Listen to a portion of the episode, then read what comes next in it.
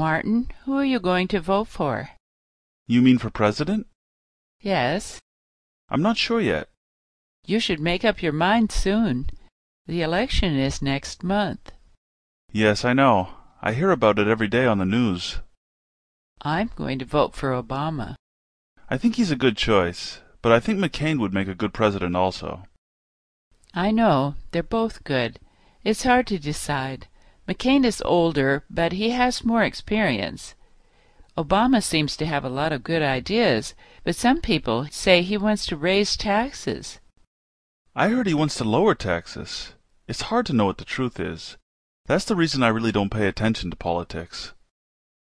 Yes, it can be frustrating, but it's important and it's interesting to watch.